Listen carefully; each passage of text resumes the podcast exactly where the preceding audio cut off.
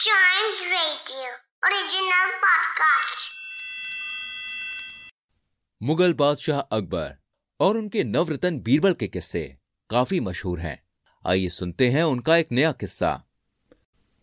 असली मालिक। बादशाह अकबर एक महान सम्राट थे। उनकी शक्ति के कारण अगल बगल के प्रदेश के राजा साथ में मिलकर रहते थे। उनमें से एक देश के राजा, जिनका नाम फैजल था उन्होंने बीरबल से मिलने की योजना बनाई। उन्होंने बीरबल के बारे में काफ़ी बातें सुनी थी। इसलिए वो वास्तव में बीरबल से मिलकर उनकी चतुराई देखना चाहते थे। राजा फैजल ने किसान का भेष धारण किया ताकि कोई भी उन्हें पहचान ना सके। फिर वो एक घोड़े पर बैठकर दिल्ली की ओर निकल पड़े।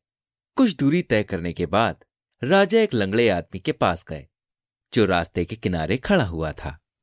और नम्रता के साथ राहगीरों से अनुरोध कर रहा था। महोदय मैं लंगड़ा हूँ। कृपया मुझ पर दया करो। मैं दिल्ली जाना चाहता हूँ।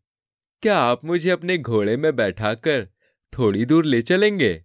भगवान आपको आशीर्वाद देंगे। कोई भी उसके अनुरोध पर ध्यान नहीं दे रहा था। हर यात्री अपने घोड़े पर सवार होकर जल्दबाजी में उसकी बातों को नजरअंदाज करके जा रहा था। ये देखकर राजा फैजल को उस पर दया आ गई। वो रुककर अपने घोड़े से नीचे उतर गए। फिर उस लंगड़े आदमी को घोड़े पर चढ़ने की मदद की।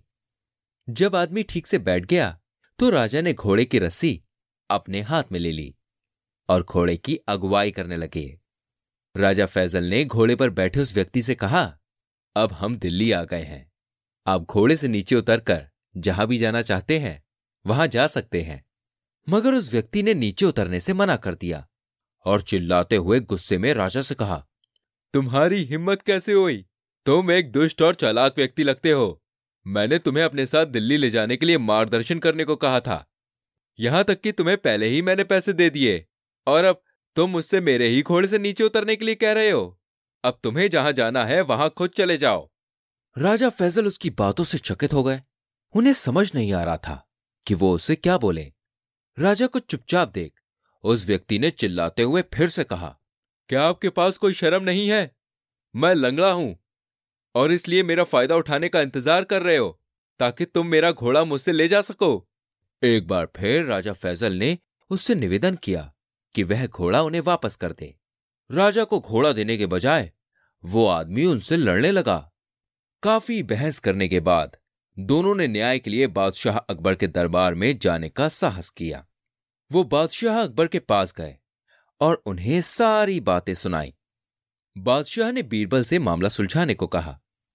बीरबल ने दोनों की बात ध्यान से सुनी। फिर बीरबल ने एक नौकर को घोड़े को शाही घुड़शाला में बांधने के लिए कहा और अगले दिन दोनों को मिलने के लिए कहा। अगली सुबह जब वो गए, बीरबल उन्हें शाही घुड़शाला ले गए।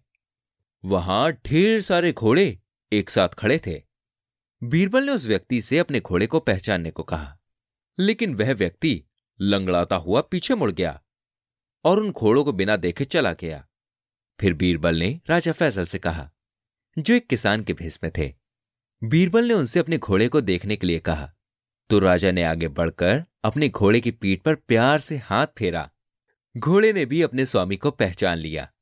इस तरह बीरबल ने घोड़े के असली मालिक का पता लगा लिया। उसने घोड़े को, राजा फैजल को वापस दे दिया और उस आदमी को दूसरे लोगों को ठगने के जुर्म में दंडित किया। इस तरह राजा फैजल की दोनों इच्छाएँ पूरी हुई। वो न केवल बीरबल से मिले, बल्कि उनकी चतुराई और बुद्धिमानी के भी कायल हो गए।